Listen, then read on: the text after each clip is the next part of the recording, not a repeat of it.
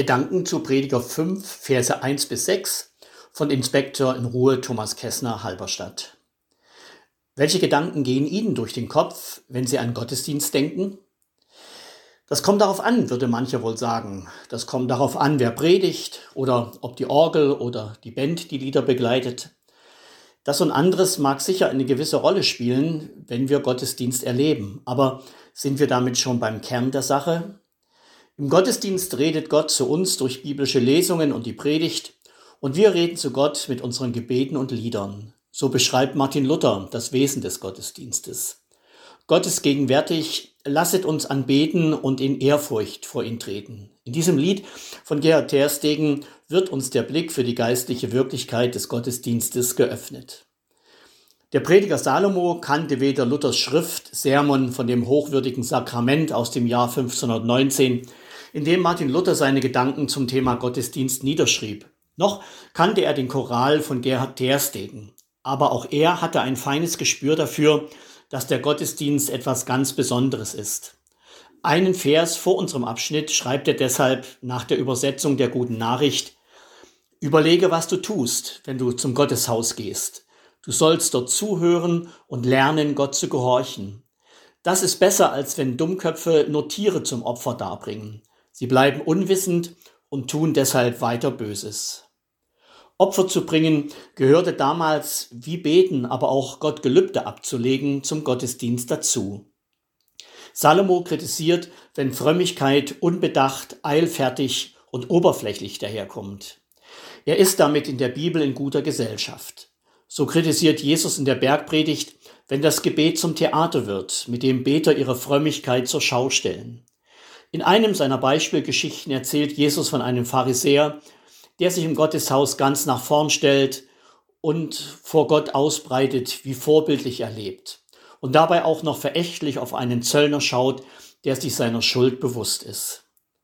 Jesus sagt, dieser Beter hat seinen Lohn dahin. Paulus motiviert die Christen in Rom zu einem vernünftigen Gottesdienst, der in der ganzen Lebensführung, also nicht nur am Sonntag, sondern auch im Alltag besteht. Der Prediger Salomo warnt in unserem Abschnitt besonders davor, vor Gott unbedacht Gelübde abzulegen. Ein biblisches Stoppschild für eine religiöse Praxis, die Gott nicht ernst nimmt. Damit wird echte Frömmigkeit nicht verwehrt, sondern geschützt. Der bekannte und wortgewandte württembergische Theologe Konrad Eisler schreibt, es geht ihr nicht gut der Gemeinde. Sie leidet an Ermüdungserscheinungen. Viele Leute legen ihre Hände in den Schoß und sie kämpfen gegen Depressionen. Viele Glieder stimmen ein Klagelied über die Kirche von heute an. Aber das alles sind nur äußere Symptome. Die richtige Diagnose lautet Herz. Das Zentralorgan ist krank.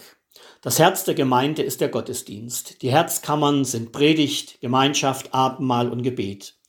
Auch wenn wir meinen, der Gottesdienst sei ein Blinddarm, der keine Bedeutung mehr habe, es bleibt dabei.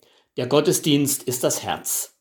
Wo die gottesdienstlichen Herzfunktionen in Ordnung sind, funktionieren auch ihre Glieder. Sie fangen an, herzhaft zu leben, herzlich zu lieben und herzerquickend zu loben. Wie wäre es, wenn wir am kommenden Sonntag mit einer neuen Haltung und einer neuen Erwartung in den Gottesdienst gehen würden? Nämlich nicht mit der Frage, was der Pastor heute wohl wieder predigen wird, sondern was Gott heute mir ganz persönlich zu sagen haben wird.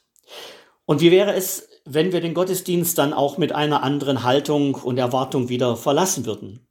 Nämlich nicht mit der Frage, was heute, je nach Gottesdienstzeit, zum Mittag oder Abendessen auf den Tisch kommt, sondern mit der Frage, wie ich Gottes Anrede an mich im Alltag umsetzen werde und mit der Erwartung, was ich dabei wohl mit Menschen und Gott erleben werde. Ich glaube, das würde sehr verändern, wie wir den Gottesdienst erleben und es würde nicht zuletzt auch uns verändern. Seien Sie gesegnet, Ihr Thomas Kessner.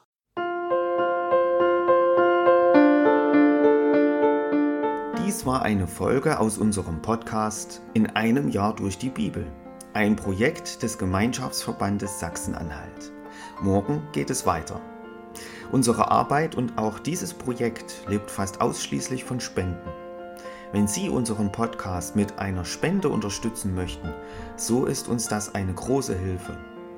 Dies geht per Überweisung an Empfänger LKG Nordhausen.